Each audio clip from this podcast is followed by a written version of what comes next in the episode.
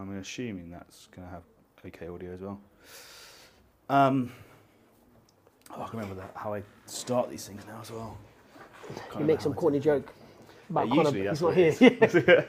Usually I just take this out of Connor um, in, in some mean way. That's good. Okay. Uh, so she is hello, welcome to Point Tactics, competitive kill team, 40k podcast and YouTube channel. do, you want me to bring it up? Focusing. You should put this in. This should be an outtake. this is the outtake. Give me the bit at the end where it's like, does Ryan know what he's doing? No. so everyone can see the. It's a lot easier when it's, when it's all on a screen and you can just and you can just read it. Yeah. and you don't throw coke all over your hoodie as well. Um, Yeah. We'll, we'll Hello and welcome to Turning Point Tactics, the competitive kill team 40k podcast and YouTube channel, focused on giving you the strategies and tactics Got you covered. to seize initiative It's about to load. every turning point. I'm your host Ryan. I've got it, mate. I've got it. It's, it's, it's locked in. It, is did, locked it didn't in. feel that. It didn't feel like honest. it, but when I when I started going through it, the muscle memory came in. I'll be honest. Now you're making me want to put some models too. Um, yeah, you get what was that? definitely needs some some outtakes here, so I can It, it needs a little bit of show my unbridled uh, little bit of extra stuff floating around. nihilism here to show off my models. Um, He wasn't they do look good though. They do look good. Did try hard on these. You're pretty proud of them. Yeah, they came out good. I enjoyed them. I enjoyed them. This guy can go up here. He's going to shoot you in the back. Fuck that guy. He's down here looking mean. He's putting some mines over here that we forgot to roll. Totally legit. Oh yeah, yeah. It helps if you remember the the reason why you bought a model. Yeah, no shade, right? No shade. Yeah, yeah. We're all friends here. Just remember. We're all friends. We're all friends. What does this mine layer do? I don't know. He just goes around and shoots people. Right. Fucking hell. All right. Is that really slowly moving forward? That is me. Maybe it's just my like perception of it. It feels all right. Maybe it will just. Yeah, maybe it will just. It'll get to, like, a critical moment. Bam. You'll have to just reset and be like, yeah, that's, that's the high quality production you're We'll- expecting We'll be back in two weeks. from, a, from a paying member of the Turning Point Tactics Patreon. All right, cool. Uh, I think I'm ready to go. Are you ready to go? Yeah. I'm Right, so going what are we to totally wing about? We'll talk about. Season three shit, season three shit, chess shit. which I actually like season three, apart from the terrain. So we'll get I'm a bit, I'm a bit worried about the train. Not gonna looks so bad. Like it looks. It, I played the train like that before, and it, it just plays really weirdly. Yeah. Like um, teams that have silent weapons like Starstriders are gonna laugh like crap it. It's gonna be horrendous. Um, cool. All right, so I will. Let's, let's go for This it. F- alright before I place throw- for. Yeah, it should be alright. Before I throw any more Pepsi on me, I'm pretty sure it's registering, registering, registering both of our com.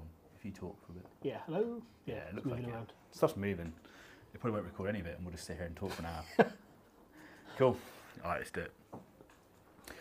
Hello and welcome to Turning Point Tactics, the competitive kill team 40k podcast and YouTube channel focused giving you the strategies and tactics to seize initiative every turning point. I'm your host Ryan, and I nailed it. That was the first time. Yeah, I- no practice. no practice. no research. In. We just went in, um, and I'm joined by Jason.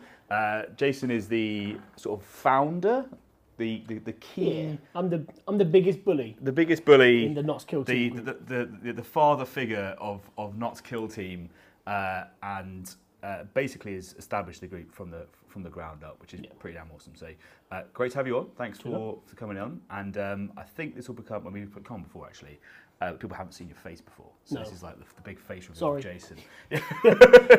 Apologies, guys. it's like, um, actually, no, was it, was it the kill? I think there was. Yeah, no. Uh, oh no, there was the battle report, wasn't it? the battle report. Did you Yeah. face in the battle No, report? we, that was It was just, just, just Yeah. screen time. just screen time of Um, Harlequins getting destroyed. just getting destroyed. Yeah. Uh, that is definitely falling over, isn't it? That's not just me. No, that has Um, moved. That has moved. Let me just quickly reset the camera so you don't just see a, a table and not our beautiful faces, which is what you're coming here and paying for. Uh, this is real high quality. So, so this is like the new, the new format that we're going to go with in future. I'm actually going to bring the proper phone stand because I totally haven't just stacked you on a bunch of plastic kill boxes. Um, With some blue tack. with some blue High tack, which is the high quality, and it wouldn't even like. I- I guess it'd be less disappointing if I didn't have all the stuff to be able to do this properly anyway. so I actually do have all the bits that I, I, I need. I just didn't bring them. Um, At this point, all the patrons are fully expecting you to just spunk their money. it was like, what's what's he doing? Oh, he's going to America again. Great. Loads of models though. So um, yeah, there is. Well, so I've, I've actually managed to, I think, order strike team Justin, uh, just Ian and his mates. So I'm going to send that off to Josh soon. So Nice. hopefully you'll be able to see those, and I'll give them a go. I don't know how good they are, if I'm honest. Like Yeah. they seem kind of, seem kind of bland. Maybe it's just me. I like I like something like I think Eliminate looks so dope. Like They, they feel a bit like a halfway house between Compendium and a mm. bespoke team, right? They're like a. They're not quite Compendium. They're not that bland, but they are not anywhere near a bespoke team because they have nothing. I mean, it'll be interesting to see when the PDF rules come out because if they actually do give them like equipment, Equipment. tac ops, Yeah. the lot, they could be a really fun team. Mm. At the moment, I don't know. I, I'm feeling like I might just get bored of them a little, little quickly. Um, but I do like my elites. So, and speaking of elites, we just played uh, a Phobos mirror match, Meta chasing. meta chasing uh, after Ace. Um, but it, it was it was good because obviously I just recorded the podcast talking about Phobos, so we were able to look at a few of the bits that we, we put through, um, and I don't know, like they're. I don't think they're very reliable. Yeah, yeah. It feels, Like, feels like when something goes wrong that everything goes every, wrong. everything yeah. goes wrong. So you're you managed to charge one of your Reivers into one of my guys and, Mm. and die. Um, Rolled one hit. Woo! yeah. so like One hit a that's five. that's pretty gross. Yeah. Um, and that's, that's yeah. There's not much you can do about that, unfortunately. My Um, crack grenade, real good. Yeah, crack grenade, Real one good. hit. Got one hit, which you retain for cover. So Connor and I have this chat actually every now and then. We talk about how dice can spike and how if you roll like at the start of the game Hmm. really poorly, even if you roll really hot at the late later stage of the game, it can sometimes be so disruptive Yeah. that it doesn't like, it doesn't matter, right? Like Yeah. you you threw a crack grenade, did no damage, charged someone and just died, having done like four damage. So you lost an entire model and an entire activation. I think I think from there that Yeah. It was pretty much. that's it, right? It's The like- writing was on the wall from there. Wasn't yeah, It? which is interesting about those mirror matches because it becomes so like so important those those singular events. Whereas in horde teams, like you can just, Yeah. You've got more much. wiggle room to recover it, haven't you? Mm. Potentially. which is interesting. But do you think you're gonna play Phobos a lot more? What do you reckon? Um, I like. So we just like I made a flippant comment of they're not that hard to play, which I meant the rules are actually not that hard to grasp compared to like Void Dancers, yeah, where there are lots just of say that. lots of diff- yeah horrible stuff going on, lots of confusing Yeah. stuff. Um, but I guess to run efficiently, they're very difficult Mm. because they're not they're not Space Marines where they can take lots of hits and dish out loads of damage. They just sort of do they're weird pretty little much subtle guard- things. Guardsmen in power armor, which is real bad. But they're real good at playing the mission. That's how it mission. feels when you don't roll above a three. Yeah. Um, they are they are good at playing the mission, and so the Omni Scrambler is a, is a fantastic ability. Uh, I think we both sort of forgot about that at the start of the game, Yeah. but we we did a bit of bit of moving around and and higgity piggity to put some threats out. So MVP for me, I really like the Vox Breaker. yeah, that was good. So that's probably something I didn't mention in the podcast that I probably should have mentioned specifically in that. And that's why I lost because you didn't mention it. So I wasn't ready. exactly. I was just Wasn't holding ready. information from you. Um, but no, like in my show, I, sh- I should have covered it. So Vox Breaker, revealing someone uh, out of heavy cover or light cover, whatever, within six inches. When you can move so fast with a team with Vanguard, like that, that gives you that asymmetric advantage that you need. I think so. Um, one of the other points that probably should have covered in that is use use that Vox Breaker to your advantage. Because against like other elite teams, you need you need to shoot them. Like Yeah. you're not gonna out melee them really. Um, No, it's like a finisher, really, isn't it? Really yeah. So, un- yeah, unless you can, yeah, I, I, uh, against legionaries you're gonna die. So I, I think you have to like you have to shoot them, and you have to try and shoot them as effectively as possible, as early as possible, and it just gives you some good early shooting. Um, Yeah. So, yeah, it's, it, was it was an interesting game, um, and we finished pretty rapidly. I think we didn't Yeah. didn't take long. We were pacing through, which is Hmm. nice. See, this is a nice segue here. It's almost like You know what I want to talk about. you're about? leading on to something Yeah. here. Yeah. So uh, I, I'm happy to say, uh, and this part of the reason why why you're on, right? Yeah. Is because Jason's one of the few people that I think has the sort of like uh, natural charisma to, to, to tell you you're wrong in a, in a, in a nice way. right? like it's true. And um, we, were, we were talking about chess clocks, and, and basically, I think up until the conversation, I would have always said every tournament, 100% of the time, chess clocks. Yeah. Um, because from, from a purely competitive point of view, like it makes sense. You know, when you're operating, the, the, the, you know, once you know all your team rules, you know your opponent's rules, and you know terrain rules, all that sort of stuff, and, and you're already there. You're not having to, not having to reference anything. It makes perfect sense just to go, yeah, sure, and like, add a little extra thing on there. Yeah. No biggie, right? Then you sort of raise the point of, and this is why I think it's, it's really good to have that different point of view, because your focus is community and like Yeah. bringing more people into the game as a TO and all that sort of stuff. And you've done a pretty successful job, I would say, Mhm. for, for other TOs to follow. Um, so you've gone from two people to There's like 75 in the group chat, and we're regularly this week we've got 28 players coming for casual games it's insane. on Like Thursday and Friday. So, every every Thursday and Friday, there is enough players to run a tournament, Yeah. which is like insane. yeah, Um, so you, you, you come from a very different point of view, and I think it's really good to to get those points of views on because it's something that people, you know, there's some content creators out there, and everyone has their own sort of opinions on stuff. Um, most of them focus towards competitive, I'd Mhm. say, like Command Point, Candy Roll, Create myself. Um, Andy does like a.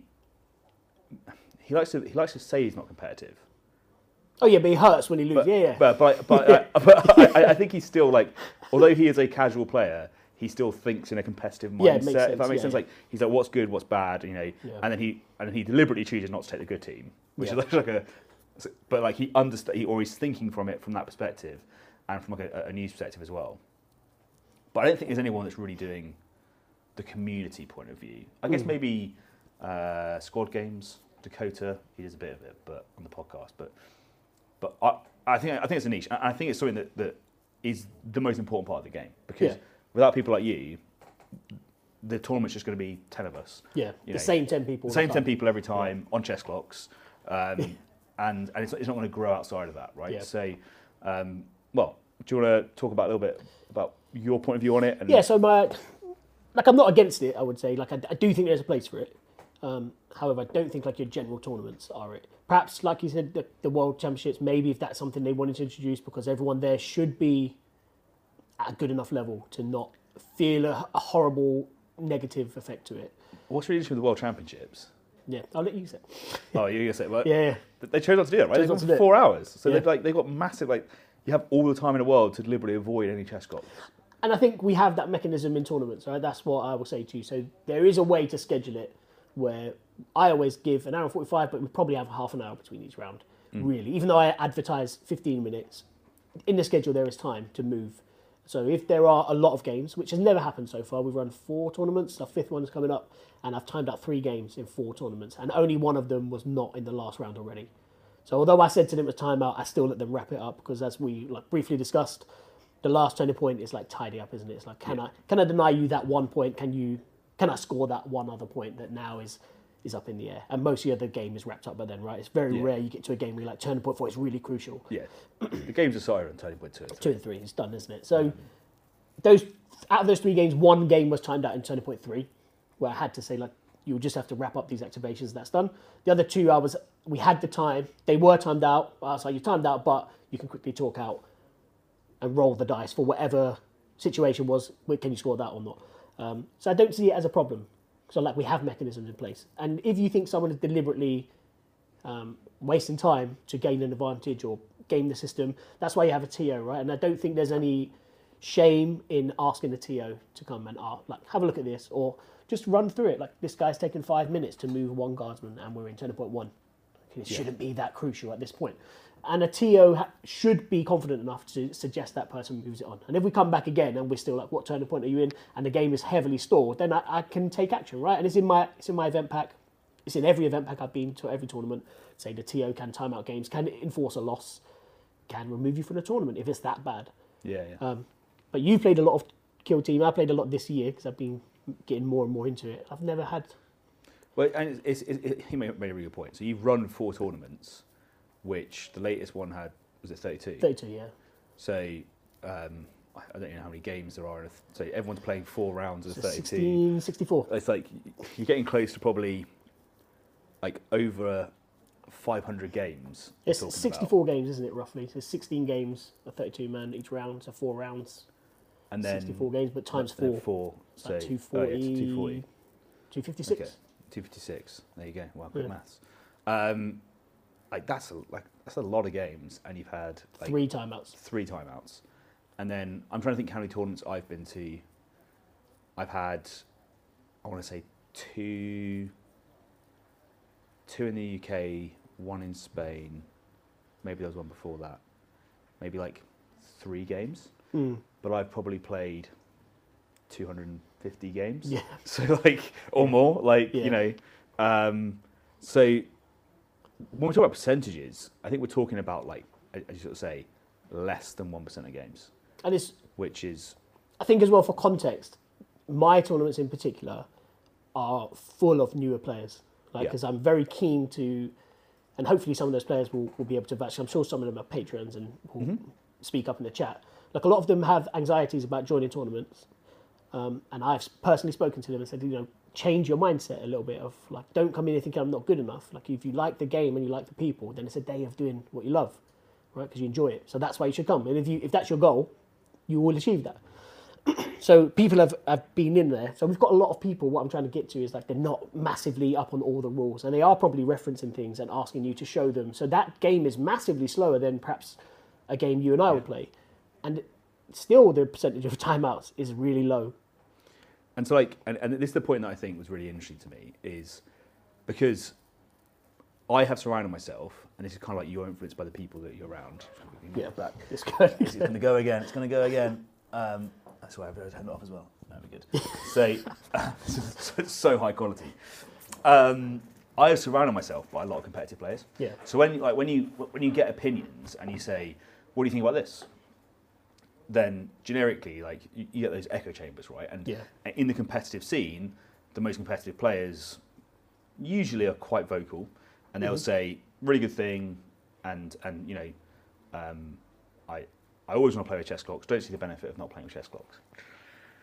And then you go to a slightly different environment, and the, usually the, the people that the people that don't want to have that extra pressure and they're already wavering on do I go to this tournament or not Yeah. Are not the people that are going to say like they're not going to call you out for saying like Yeah. I think clocks are a good idea. They're going to go okay, well I'll just like I, I don't want any confrontation with it, so I'm, I'm just going to avoid it, right? Yeah.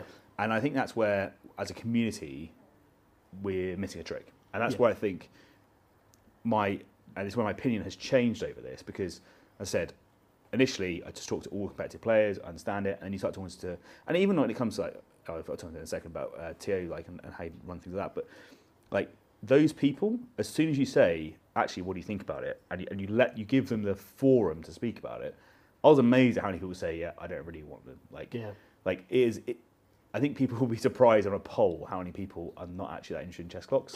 There's like there's there's, there's a bunch of people in the middle that don't really care, Yeah. and even the competitive players. Like I'm sure a lot of them say, I want to I want a chess clock, but if you ask a competitive player, are you not going to play if you don't have one?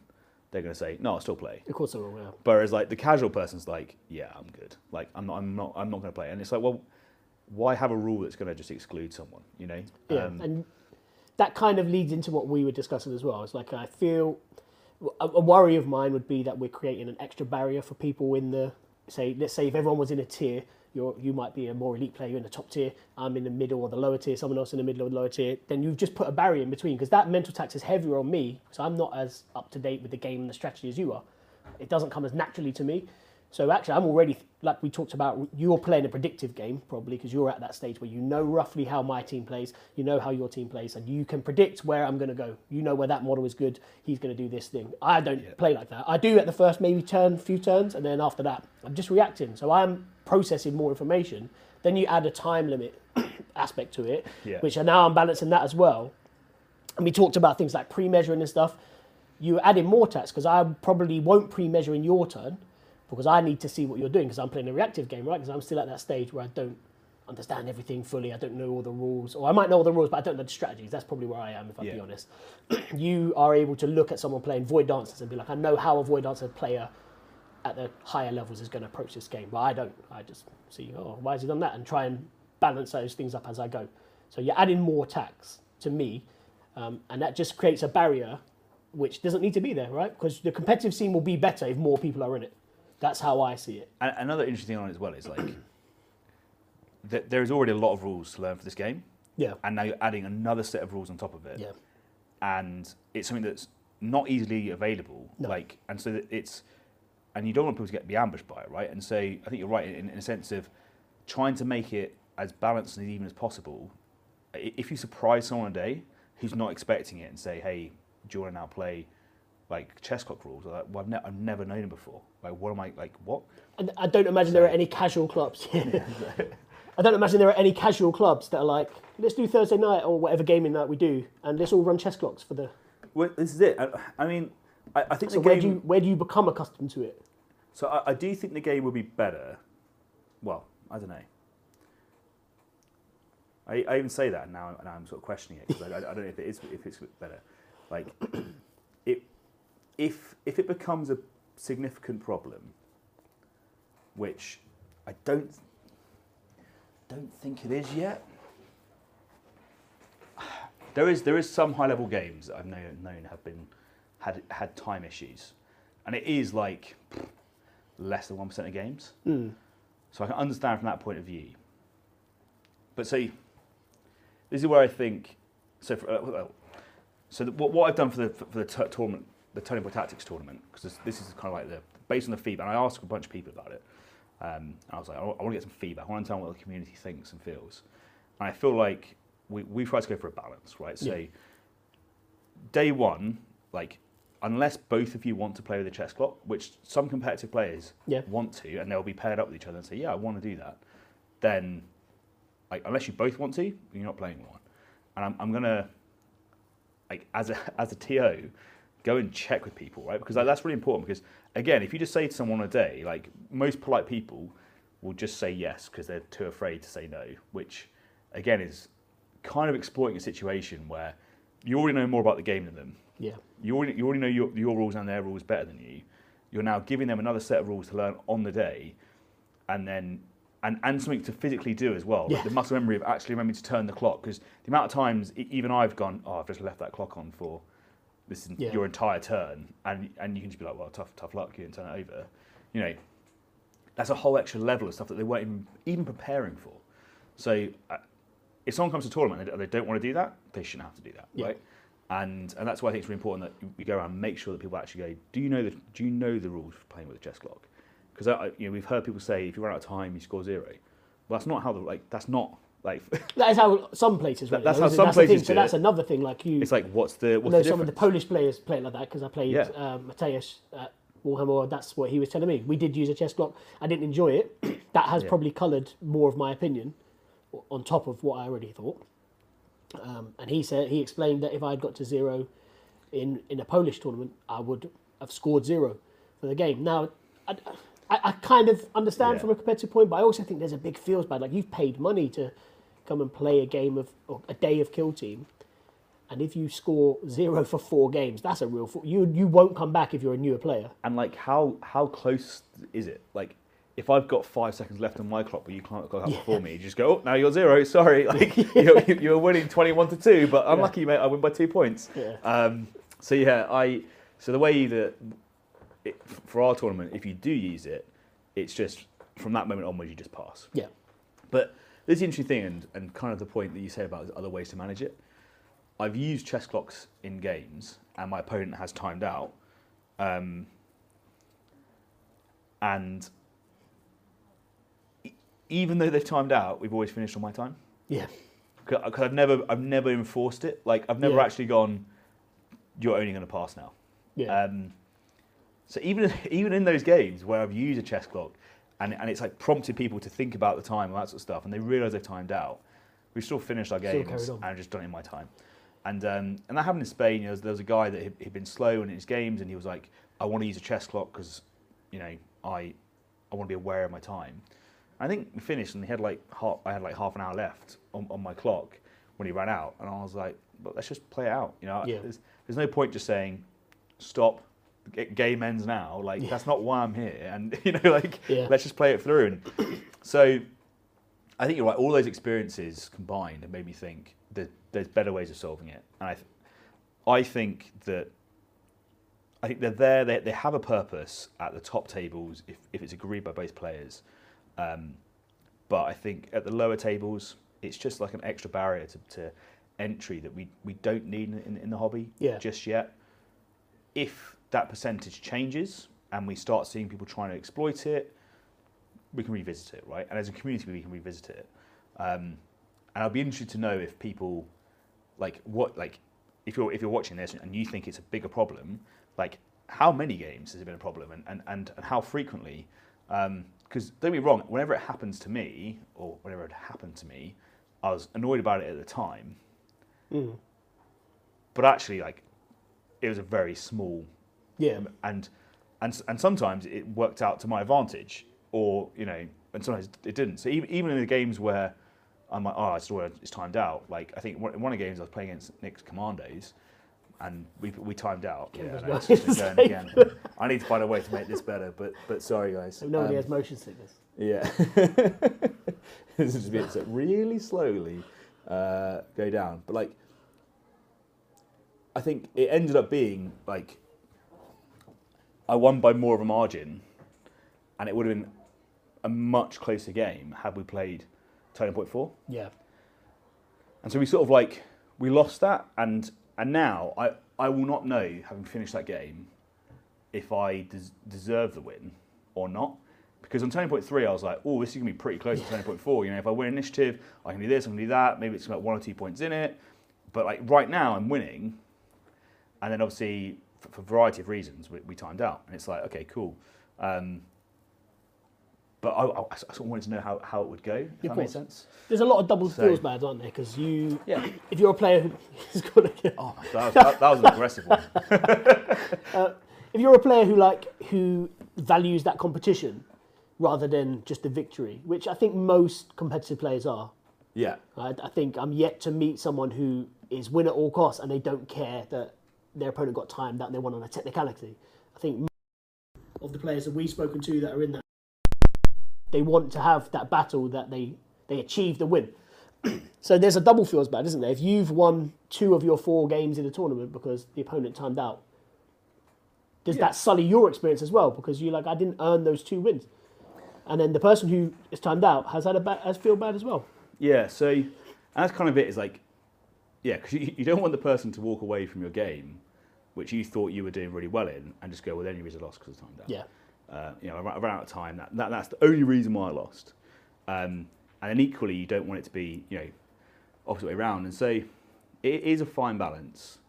Um, and I, I think there is that, it's that middle ground, isn't it? Of, of you want games to proceed in time. So I think where the community has been lacking potentially, which I think is now getting recognised and solved, is actually the um, what you do when you time out. Like Yeah. having that agreed and like how that works and having people come around called round timings and then they say, okay, it's now last activations.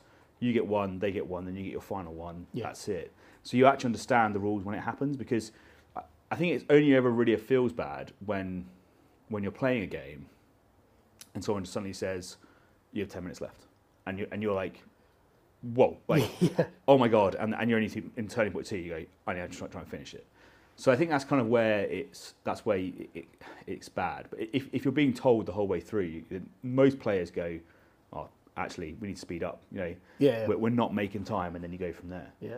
um, and I think that's probably where we're getting better. So, yeah, it's it, it, an interesting discussion because, I, and that's kind of my why I think it's worth talking about because I think as a competitive community, it's like we need to be competitive, but we also need to be a community.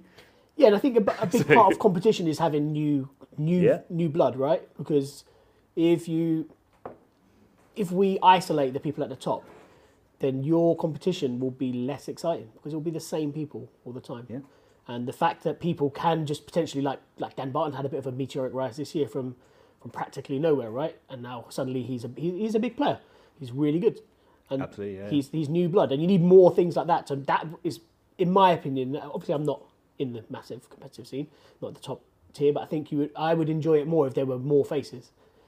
Because And, and I think you're 100 right, and, and that's kind of the, the cool thing. You want to prove to people that it, like that's possible. Yeah. Right? It's like you can start this this game, you can enjoy it, and in a year's time, you can be like a really good competitor. Yeah.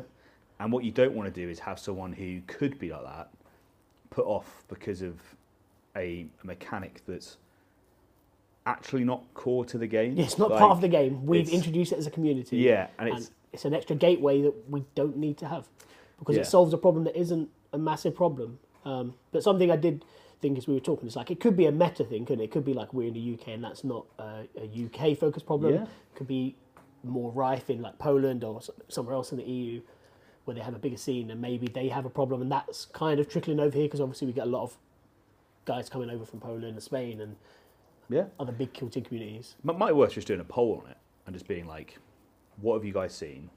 Yeah, And and it will be anecdotal, obviously. of course, yeah. But like, out of the percentage of your games, how many have you had that's been a problem? And because I'm sure, I'm sure, I hate I- it pains me to say it, but I'm sure there are some people out there that will try and abuse it to, to get a little advantage. Did you do you think you've ever played someone where they deliberately played the time? No, I don't think. I don't, no, I think I've played people who who are just unintentionally slow. Yeah, I think no. I can't think of anyone that I've played against that I think. one of the slow. arguments I've seen for it is like we should both have an equal amount of time to play the game. is what I've seen, right? However, my counter argument to that would be this is an asymmetrical game. So if you pick a six model team, and I pick a fourteen model team, you have strengths in your six model team that I don't have. That's the asymmetry. But Because otherwise, you can't homogenize everything. true, but the the way that those teams are built and the way you should be playing those teams should be such that like that's that that's the penalty reward, right? So you, I think because kill team selection is something you have to choose. It's like if you know you're a slow player playing vet guard with 12 activations or blooded, Yeah. like you're it shouldn't become a problem for your opponent because it, it's kind of like because I, I agree with you in a sense of you have less models but how far do you take that do So is say it isn't like the the benefit is your mental tax is less because you're moving six models Yeah. and you're keeping six. So say Space Marines as an example, you're keeping six models safe, but I'm keeping fourteen models safe. but each of your each of your, your movements is more important and there's more to consider with each of them so like But you're then you're more efficient. Every time you want to kill something, you probably can kill it. Yeah. Every time you need to take hits, you probably can absorb those hits, but I think that that is the and that's where that's where the asymmetry lies. Yeah. but but so my, my only concern would be if you said to someone well I've got a horde team so I'm going to play an hour of kill team and you're going to play half an hour. And they go but like what if I want to play you know or, or what, how, how far can you stretch it? Can they do an hour and five? If we if we both have forty five minutes on the chess clock, you won't take forty five minutes probably with a six man team. yeah. Yeah that's true. So we have and we have time in the rounds to absorb some asymmetry, right? yeah And if I, I have think- I more, think- mod- like you wouldn't deliberately labour your moves just because someone, when we were talking about a Warhammer, world, was like, well, we both played, we should play the same amount of kill team. So would you deliberately take ten minutes to move a Space Marine so that I you match up to my 14, 12 moves, whatever it is? So, you wouldn't, would I- you? You'd still play. Well, I, I think it's you. You get so by, by doing that, you get to have your time where you need it. Hmm. So because because I, I, I, I, I think half and half split is fair. I know it's not what happens. yeah, yeah, But like, if it's a really important move, and you go, actually, you know, what, I'm just gonna, I'm gonna think about this for a second, and like because I've, I've only played 20 minutes of kill team, and you've played an hour. Well, this move I think is really important, and I want to measure it out, and I want to double check, and I, I, yeah, okay, it's what I want to go and do.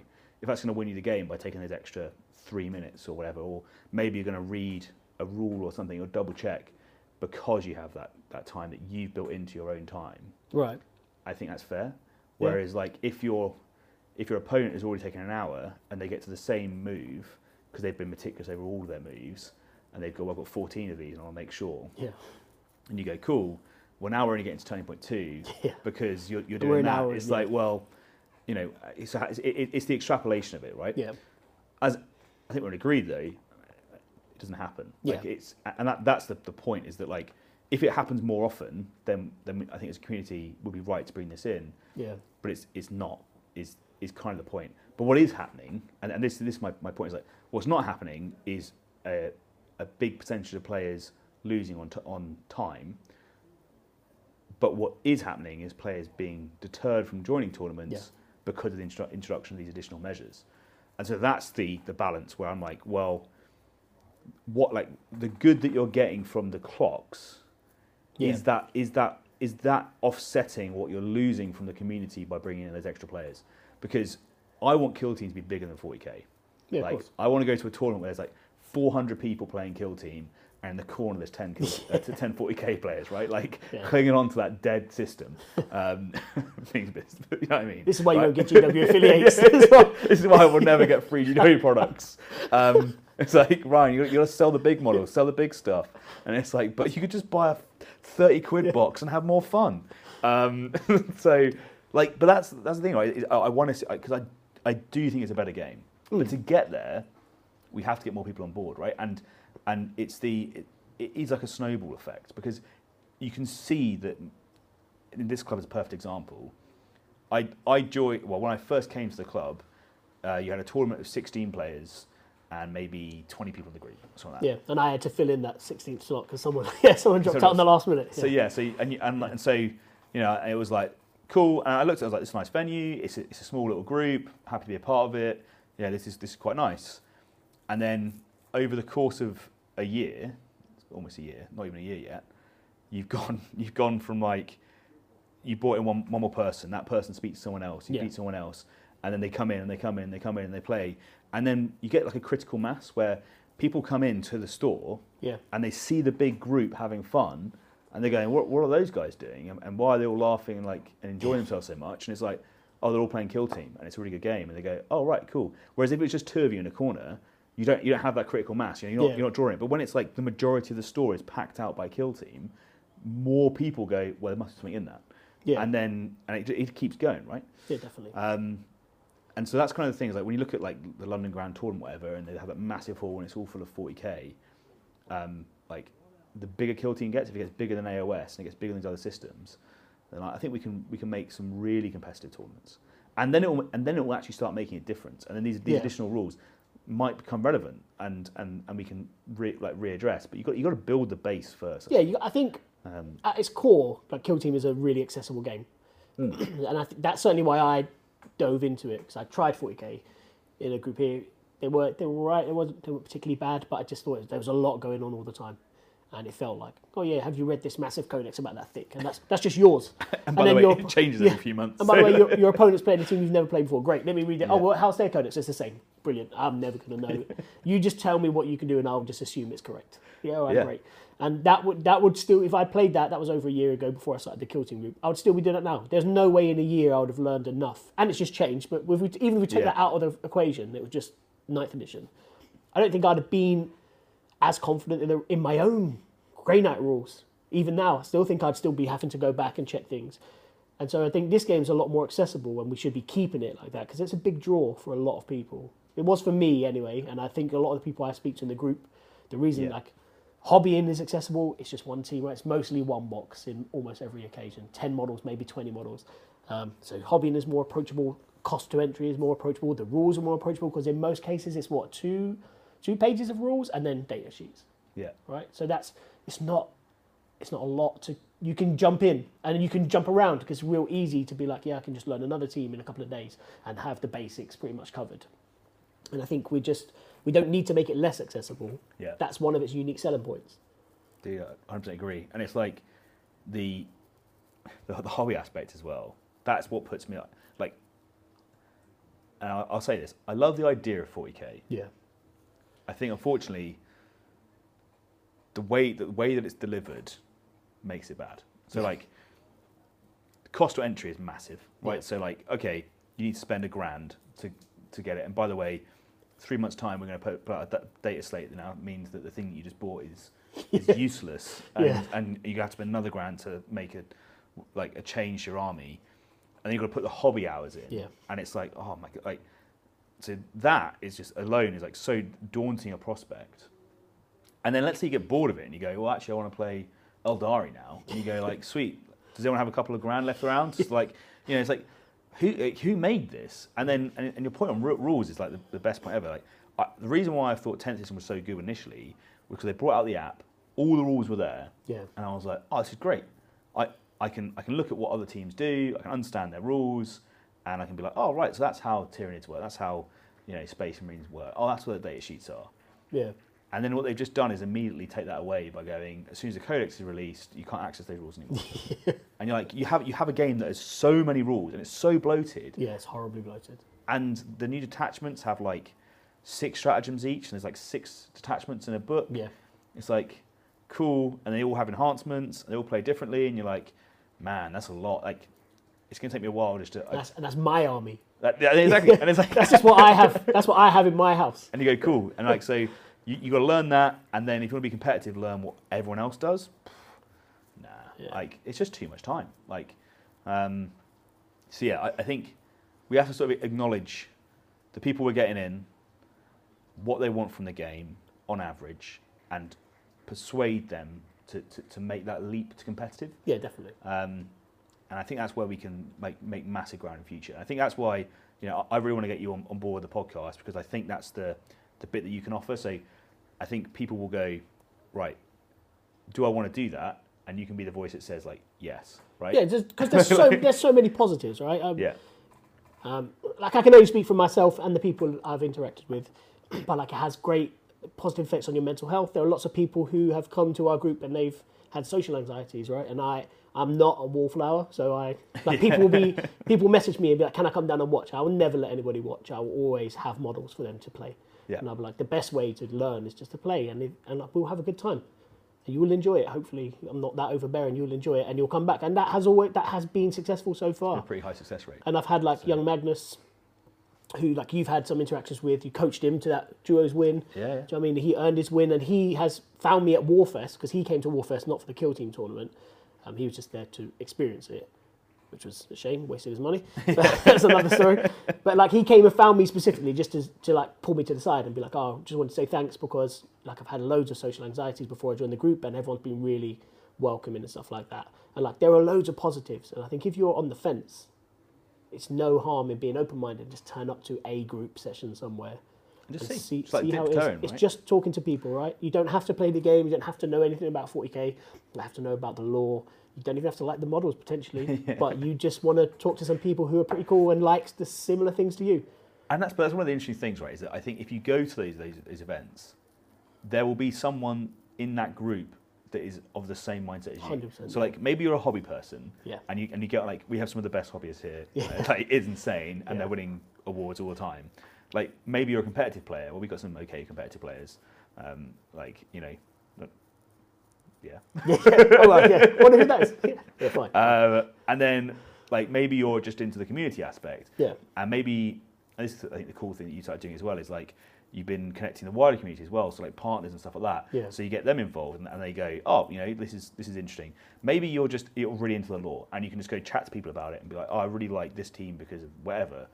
Um, there is someone there that's going to vibe with you about one of those things, like whatever it is that's making you think to yourself, yeah, maybe I should do that. Like maybe Yeah. maybe that's what I'm, I'm interested in.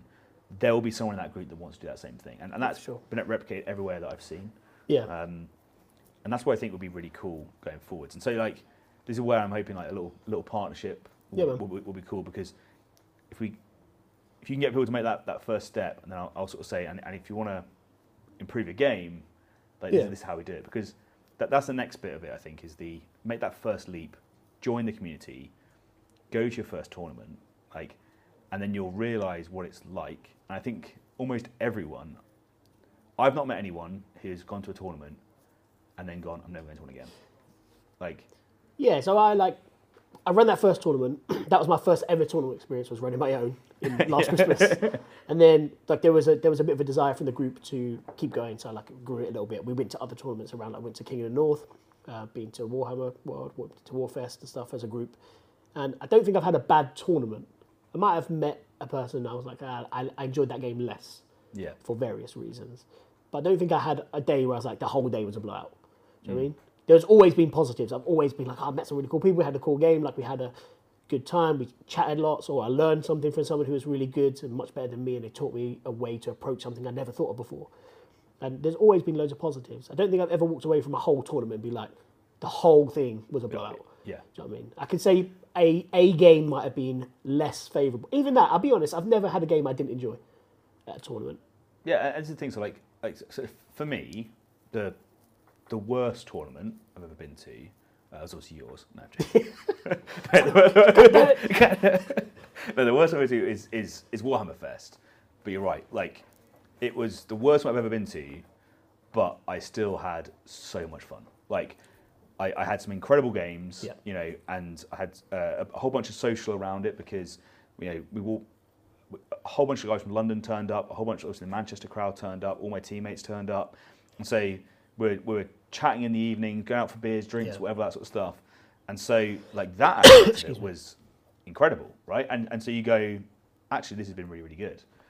So yeah, like I think you're right. There's the, uh, there's, ne- there's never been a net bad tournament I've been to. Yeah. There's always been good bits, and the even the even the worst one wasn't actually that bad. Like it was it was frustrating for some reasons, but I still enjoy myself. It was it was bad for like organisational reasons, wasn't it? Yeah. Like we, But what's been really interesting to see is how the like the community and the um, like Warhammer World and that sort of stuff has responded to it. Like, Yeah. because they're very invested in making it better. Yeah, I agree. I think that's really cool. Like they, they've gone sweet. Like what didn't people like? Right, get rid of that. We- What did people like? Here you go. I found it quite, uh, know, like cathartic process almost. Like when we came back, and we know somebody who works for GW, and so I just messaged him some feedback, and then he was like, "I'll find out how I can pass it on." And then the next day he came back like, "I've- "I know I'm going to a debrief for Warhammer Fest, and like send me everything." So I collated loads of feedback from all the guys in our group, and like he was really keen, and he sent us some some counter feedback, almost if you will, like a response from some of the people in the debrief. I thought that's really cool. You don't have to massive organisation. Yeah, They don't know us. We're all faceless, faceless people, so we think. But they like they actually sent back like, yeah, we're, we're happy to like look at this and we're happy to take some of these things on board. I think that's pretty cool. It's really quick as well, really quick turnaround, I think. and G- I hope they go forward the same mentality because it will only help the game. yeah, I, I I think GW will do better the more they engage the community. Yeah, definitely. Every time they've done it, it's it's worked out well for them. And even like even if it is because I, I think a lot of the frustrations come from a lack of understanding. So even if you say to someone, look, there's a, the reason why we've done this is because uh, it was going to be mixed, but there was a shipping incident, and now Yeah. we've only got Octarius, and everyone goes, okay, cool, I get it, right? Like, Yeah. and and and people will, they might be a little bit annoyed about it, but they won't like you won't care that much because you know the reason. Yeah, It's like leaving it to people's imagination that, that's, that's worse. Yeah. people have this, like, GW evil company, they're trying to take away money. Like, well, they're a private company, they're, they're trying to make money, right? Yeah. But they only do that by keeping the customer happy and that sort of stuff. So, like, I think if they engage with us more, they would do, they would do better. Um, I think, I, I think the Warhammer World's event staff, for me, are incredible. Like, yeah, they were great. They were really good. I've every single time I've interacted with them, I think they've absolutely nailed it. Um, that they're the, the nicest people, and that they do that they do exactly what GW want them to do. I think. And they, they seem very receptive. Like, Oh, you 100 percent. obviously, you go to a lot of things, a lot of industries where they say, "Oh, send us feedback," and you're like, it's kind of, it's, it feels like a pointless exercise in a lot of cases. You know? Yeah. You're like, well, I might have really good, valid feedback, but I know it's not going anywhere. yeah, yeah. But those guys, like, they they respond. Like, they At are every tournament, they're invested in that feedback. They Yeah. want to know, and they're like, if you are upset about something, they will speak to you about it. and they'll they- change it. Like so, like every tournament you see, like so, uh, well, like right at the beginning, people are like, "Oh, can you put out deployment zones Yeah. or objective?" mar-" And it's like, "Yeah, next tournament they're there," and it's like, "Oh, can you like do that?" Yeah, it's there, and it's like, "Oh, the round times weren't too great. Yeah, we changed that." Like, Yeah. and then you go, "Cool," and can you do? Um, what was the latest one? Uh, map layouts. Yeah. And they're like, yeah, sure. We're like, and, and, and they've like solved every individual bit of it going forwards, and you end up in this like scenario where you go, this is perfect. Like, you, Yeah, like every time I go there, it's better, and that comes from community engagement. Yeah.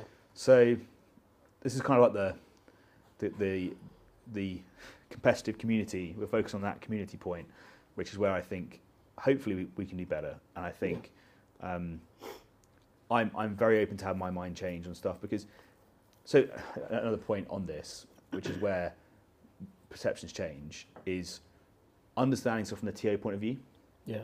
because when you when you turn up and you're a competitive player and you've never organised a tournament before, and you know you've never had to do any of that sort of work, you, it's very easy for you to assume it just it just happens, right?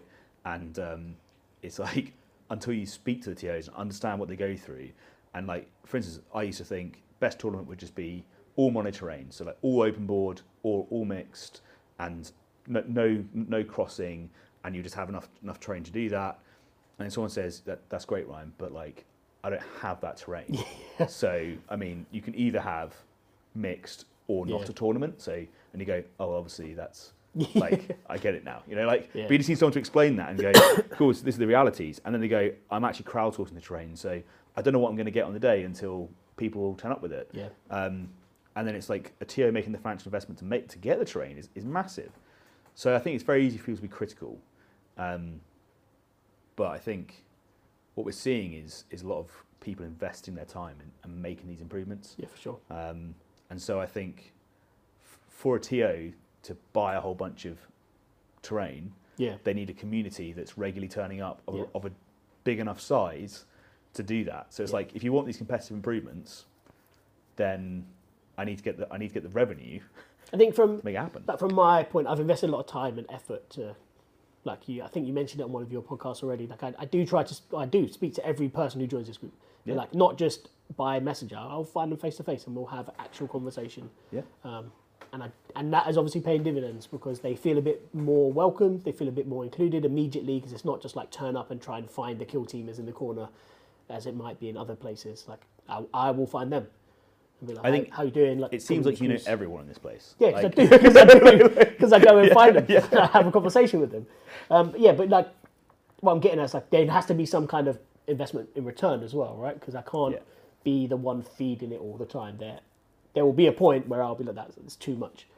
And that has happened a few times. There's been a bit of burnout where you're like, I'm putting so much time and effort, into, and I've got to juggle work and family Yeah, yeah. and other stuff. Um, and sometimes you need the community, your group, to take a bit of that burden on.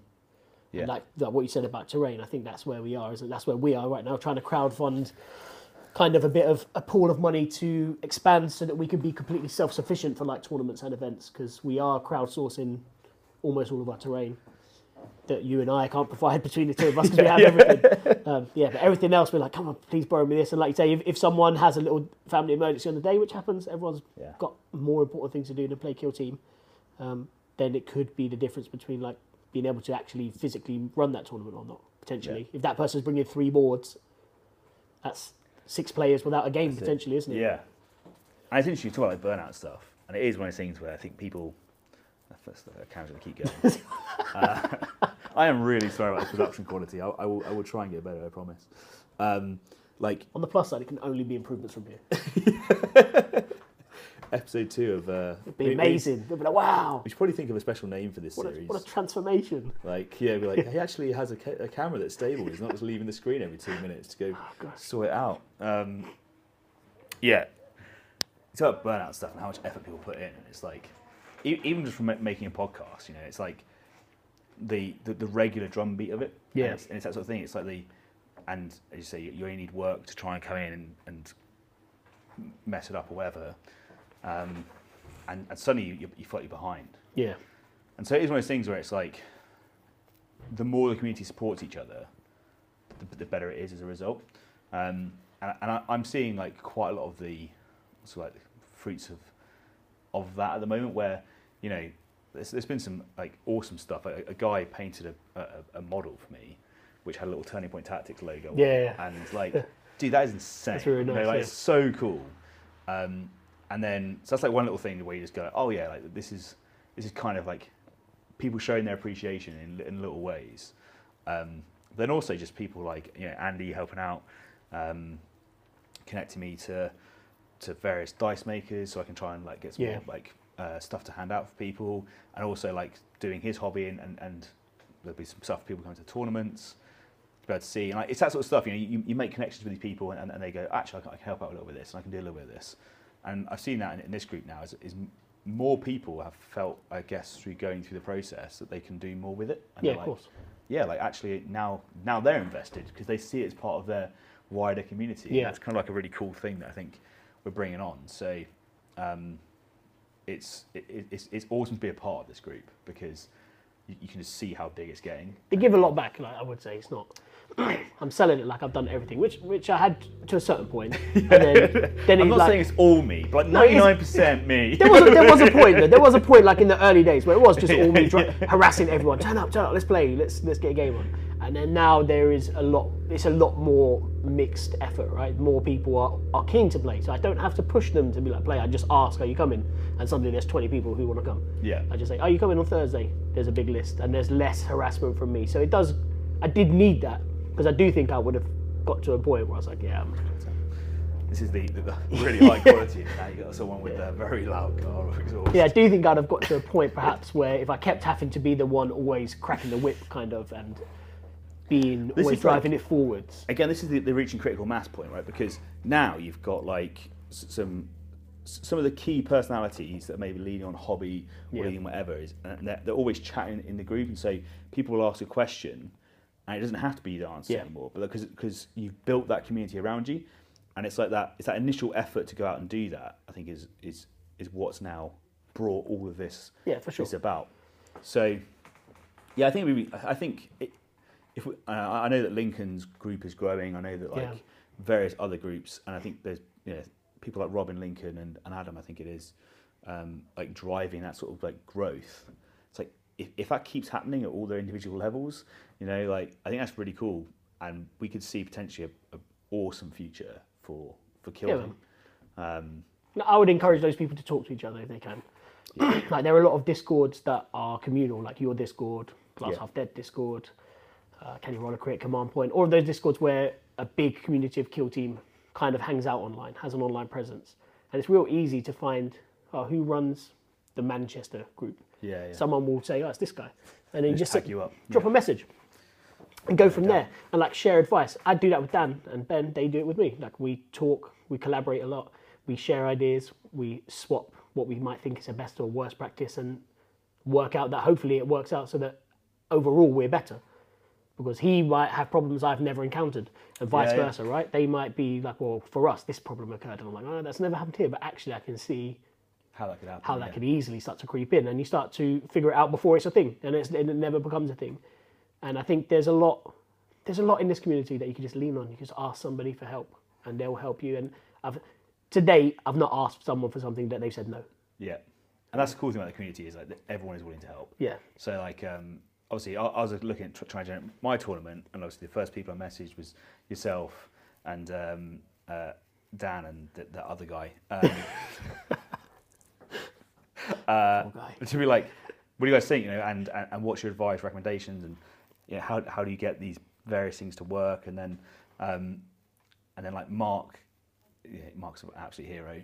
He's like, yeah, so I'm gonna, you're clearly absolutely maxed, and he's very good at yeah, computers, and was like, I'll make your um, uh, uh, tournament pack for you if you just give me all the data. And he was like pestering me for it because he's he must be a project manager, so he's pretty good at these sort of things. Uh, he, he's like, but like each of the community like parts have, have- helped out, and, and they've all sort of uh, added in. And you know, what, what's really interesting is um, like so, so Mark like this is well, just after COVID. We started Command Point UK, and Mark was like keen Yeah. to, to do whatever. And it's really interesting seeing like where it's going, and and and now you know potentially we're at our first tournament, and we're hopefully, and this is what I kind of want from from this tournament is to connect a bunch of scenes together yeah, because you know I think Nottingham and Manchester are very well connected. Yeah. You guys are like it's one. It's basically one community. If they want to move house, they can, they can join There's Notts Kill Team. there's There's room, room? Like- in Notts Kill Team. Um, so like it, it's basically one community now, and um, I'm hoping that when everyone then comes down to London, and and you- we start to see a blend of those two communities, Yeah. the same thing will happen. I know like um, I think Jim Cheap's coming up from Bristol, so he can bring up those guys, and there's some there's some guys from Portsmouth that I think are coming up as well, um, and so like suddenly you just get this like blend of communities, Yeah, and you make those connections, and then you and you and you once you start doing that, it makes it more fun every time you go to a future tournament yeah, for sure. because you end up going there and you go, oh, there's this guy. Oh, this guy. Like, Like- oh, that person I met. When we go to Warhammer World, even I've only been awesome. probably in that scene for 12 months, less than 12 months, with all the other Notts Kill Team guys because we kind of yeah, pitched in at the same time.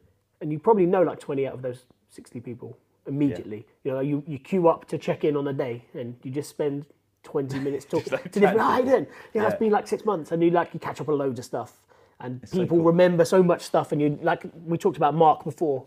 With the first time I met Mark, he had these wound counter dice and trays, dice trays. I said, oh, they're pretty cool for like bigger wound models. And we'd never met before. We never had any other interaction other than him beating me up at the table. And then the next tournament I went to, he didn't know I was coming. I don't. I didn't speak to him. We never connected online or anything. He just said, "Oh, saw- oh yeah, how you doing?" And like spoke again. He said, "Oh, I brought these for you," and he just printed some out for me. I'm like, where, where does that ever happen Yeah. in any other walk of life? He just printed them out on the off chance I might be there. So it's like, and that's that is kind of guy Mark is, to be fair. He is, Yeah, he's awesome nice. dude. But, um, but lots of people are like that in this community. I found, like I, like I said, I've played 40k, and there was a lot more elitism. I think in the group that I joined, It's just um, not needed. and it's not needed. And it may, it did put me off. That was probably the main reason. I was like, I, I would have committed to the hobby. I probably would have financially invested. I probably mm. would have tried to learn all the rules. Um, but there the guys, the one guy in particular, who played me, and he like tabled me with his brand new Tyranids Codex, and he was very competitive. And I was like, I'm not very competitive. It's my third or second game with a list that is not optimized because I bought it off eBay has a job lot, so it's real bad. Um, and he just went through telling me all the things he was doing, and I just had to accept it because I don't have, Yeah, en- I didn't have enough yeah. knowledge or confidence in the system to, to challenge it. And yeah, there, there's no elitism like that here. I mean, like I say, I played Mateus at Warhammer World. I didn't get that vibe at all from him. He wasn't elitist. He was much, much better than me in every single way, no doubt about it. But like, there was no elitism, and even at the end, I was like, "What do you think? I, like, how do you think I would have approached?" it? And he had time to be like, when I played good Void Dance players before, they've done this, and like they Yeah, played yeah. in this way, they've approached it like this, and that that did change the way I played the rest of the day. If I'll be honest, because I did be like, "Yeah, I can kind of see where you're going," and I hadn't ever thought of it like that before. And then I picked up three wins on the bounce, so It worked. maybe it worked. Maybe that was enough to And- sink in. This is the cool thing. It's like because the Spanish scene's insane. You know, like I had uh, exactly the same vibe when I went over there. They're just happy to play kill team with you. Yeah, That like no one is, no one is like absolutely win at all costs. yeah, Like I don't think I've met many people like that in this community at all, to be honest. Um, and I'm excited to go to Atlanta because I'm gonna hopefully meet like a whole bunch of the, the, the best US players. and they'll all be win at all costs. Never, never come here again. If it is, I'll take it out on Ben. Um, but for this tabletop, I'll be like Ben. What, what, what is this community you're, you're fostering? Um, no, but this is. I, I, I think it'd be so cool because you know uh, Shane and I have messaged whatever in the past, and it's like that would be cool to go over there and, and, and meet face to face and and and talk. And I, I'm expecting, hoping that it's going to be that way. You go over and you, you realise that everyone's on the same page. Yeah, man. And it's then you go, oh, globally, we all want the same thing yeah, and then and then so that's that's the first step is that linking communities locally. Then if you link communities internationally, I think we could have some like some awesome stuff. So um, I've I've learned a whole bunch out of organising this first tournament, um, and I think going forwards that's going to be like my aim. Like I know Yeah. people talk about world championships, you want to do world championships. Um, I think that'd be so cool. Like we'll start with the UK championships, and then we'll Yeah, go to like you know we'll keep, we'll keep going and, and and keep getting better. Um, but yeah, that'd be awesome. I think. So we'll see how it goes. yeah. I think if, if everyone just keeps it open as much as you can, Mm. I think that's the easiest way to keep the, the game healthy, right? If you keep sure. that entry level low, you reduce the the, re, the reasons for people to be deterred from the game system. You keep keep them out of the way, and there's less reason for people to say no. Yeah. And, uh, like, I'll give this a try. What is this? Really easy to join. It's really quite easy to pick up. Maybe not easy to master all the time, but easy to pick up, easy to get going. And, and, and maybe at some point, you know, you, you'll get good at hobby. You know, Yeah. maybe you won't. You know, maybe you will. You've got time. You've got time. I'll give it a go. You've got Yeah, well, I'll start the next project. um, I realised that we started chatting about, uh, I think it was chess clocks. Yeah, Uh, two, bro- two bros just vibing. just just vibing, just talking about chess clocks, and, and we have moved so far beyond that. Um, we should probably in future have show notes, but um, But we were so well. we were just we were so well prepared. As you can see, you know we've we've nailed this format. This is how it's going to go. No technical You'll issues. get, you'll yeah. get the the, uh, the falling over camera will be will be part of the sketch from now on. You never know when it's going to happen. Just slowly, just moving down. We might do it standing in future, just so it slowly slides down. So there's we'll have to only only crotches. creep down like this as we go with it, just to stay in the shot. just get more and more horizontal until it's just like in the table. Um, but yeah, so hopefully this has been um, for people uh, watching or listening uh, interesting, a bit different. Yeah. Uh, we want to try and do it a bit more often. This is kind of like me trying to find ways to make more content more efficiently. Um, Yeah, well, if you like broaching that ideas, we kind of spitballed earlier. Because people can give an opinion, right, and say if they would or wouldn't potentially enjoy that. Like you said about live streaming. yeah, So think- you kind of have this kind of same chat with other guys Yeah, from our group. yes, let's do that now. So, so but one of the things that we're chatting about, and I think it's it's the sort of the future of, of how I want it, want it to go, is so having watched a whole bunch of YouTube content creators, Yeah. I think there is ways that you can do it more efficiently. So I'm starting to think maybe we do live bat reps with then interaction with the audience. Yep. So you'd be able to say, "Oh, hey, why are you doing that on the stream?" and we'll be able to talk through it. Um, and the games it'll probably be like two hours, two and a half hours, because I reckon there'll be more interruptions. We, Oh yeah, of course, through. yeah. Um, but then hopefully I can give a bit more reasoning as to why I'm doing stuff. Like I'm moving this guy here to do this, and then someone can ask like, "Oh, aren't you worried about this?" And I'll go, "Oh no, actually the reason why you know," and, and we Yeah. have a bit of a two way. Um, but to do that, that needs like three people. You need one person managing the chat, then you need Yeah. two players, um, and we need like this room, which you know Sanctuary's given us for tonight, which is awesome. So that'll be the, the future. Um, so that'll be the first bit, and then kind of like a, what this is is what I, I want to go to, um, where we then roll on into a a chat. And I don't know how best to host this. If it's just gonna be a recording and I put it up on Patreon and then move it across later, I don't know. We'll see. But um, that's kind of like the way the way I, I want it to to roll. Um, so I think that will be supplementing Yeah. the current pod, podcast because I really like the Patreon priority questions, and I think the, the format of that still needs to stay the same. And the bat rep, for instance, some people will be able to li- uh, watch that, but if you're if you're if you're a card journey listener, Yeah, then, yeah. That's me. then it's like you, you you might not be like, well, hang on a sec, what's he doing? And then Yeah. then you're trying to watch a YouTube video driving, and that's illegal. uh, so like, like, can't be doing that. Um, so yeah, uh, that's kind of the idea. So it'd be interesting to know what people think. You know, like Yeah. if, if that's something you think you're you want and you'll be interested in, let me know. Or if you think actually it's a terrible idea, you're wasting your time, then let me know. Um, the the what I'm trying to get towards is doing the least amount of editing possible. Like, So lazy. like, I'm so lazy. lazy. I, I, I, I want to come and play. I, I want to align all of my tasks. Right. I want to play Kill Team, like, and have fun playing Kill Team while You're gonna be- somehow making You're content. be the Phobos strike team of content creation. So action Like, efficient. so action efficient, all the APLs in one place um, is what I'm trying to do. Uh, because what what is happening at the moment is I'm like starting on a project and then like work gets really busy, project goes on hold, and then I'm, I'm going back to it, and then I'm, it's back and forth, back and forth, and I'm like, oh my god, it's been a week I haven't released a video yet, um, and I release a video and then or a podcast episode, and then I delete one, which is useful, so it's like two weeks.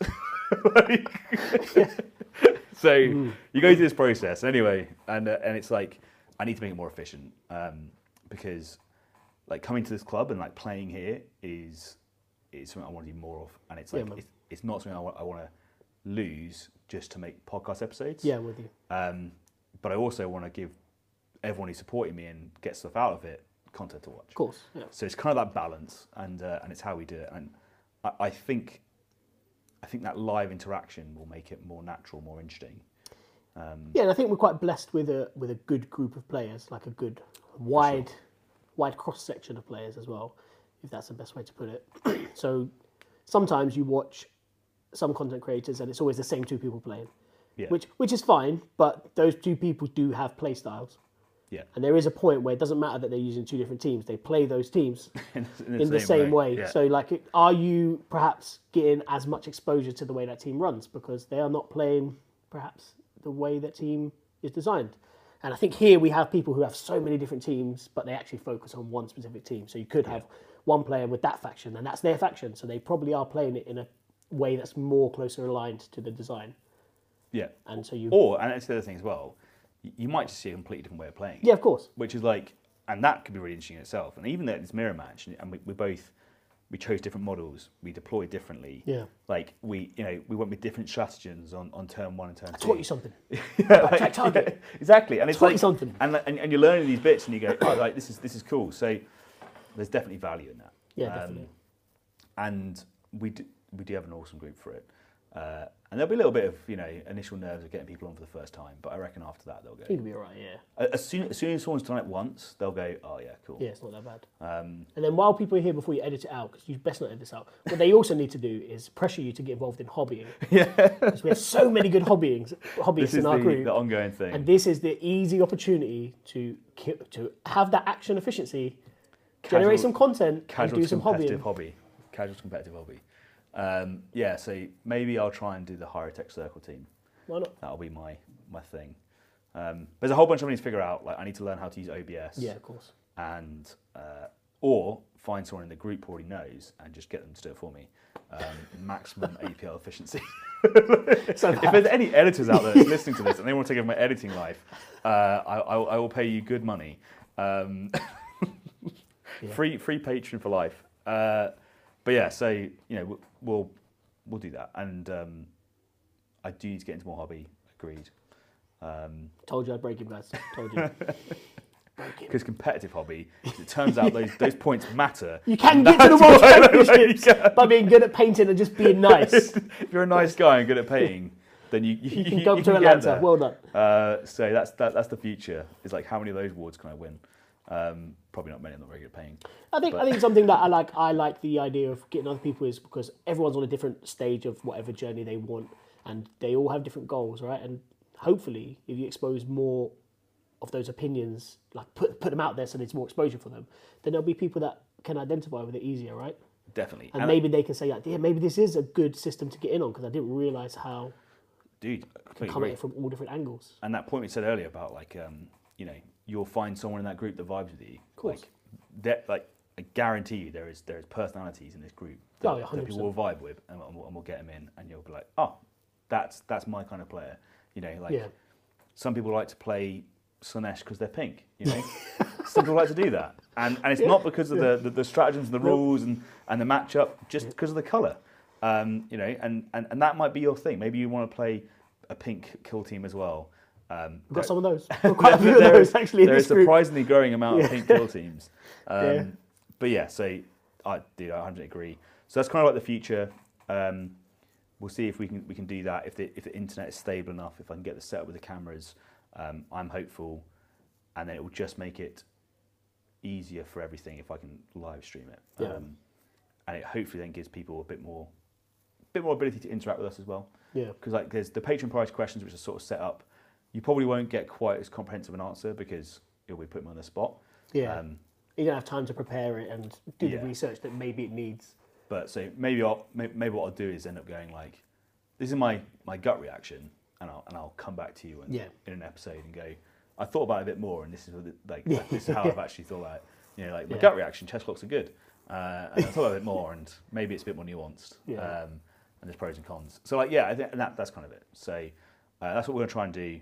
Let me know what you think of that in the comments. Uh, drop that, and we'll we'll see what see what happens. But that's kind of the future. Unfortunately, I am going away to the US for two weeks uh, on a work trip. Uh, then you I- come back, and then you go back. and then I go to Atlanta. so um, I'm going to have to try and like come back immediately, get an episode in, so that people are, are have some stuff to do. Um, but I think I'm gonna I'm doing that anniversary guide at the moment. Yeah. So whilst I'm away in, in um, Albuquerque, I'll be typing away in my spare time, build a diversity guide, and then hopefully I can come back and just record it Yeah. because I think that'll be useful for people. Yeah, So the slides look good. Good look. That's the future. Yeah, well nice. Um, right, I think we've chatted enough. I haven't got to watch. I don't know why I looked at my. oh yeah, yeah, yeah, yeah. That's the time. That's the time. so late. Uh, so late, isn't it? It was, watches. um, well, thank you so much for listening. Uh, hopefully, you did find something uh, useful in that. Um, and let us know what you think about the format, how we can make it better, what you think about potentially doing it live in future. Um, I already know to get the camera so it doesn't Yeah, fall blue over, tack doesn't like blue help. tack. Yeah. The window being open to the car park was probably not a good idea. Aware of these things, like, like, with the same thing. Just everyone just like Ryan. Have you thought about using a camera stand? Like, yeah, I know. Like, there's gonna be like hundred comments of like maybe a camera stand could be a good idea. Uh, maybe don't use blue tack until we put cardboard box. Oh, Um, dear. yeah, and then I think well maybe in future we'll go like all out and we'll get proper like mic stands and stuff. But uh, we'll see. For now we've got these portable ones. Um, we'll see how it goes. Yeah, man. Uh, Right, it's going to fall over again, so I'm going to perfect timing. I'm going to call it there. But thank you so much for listening. This has been Turning Point Tactics. I'm your host Ryan, and I'll see you next week. See you later. Cool. It's so warm in here now.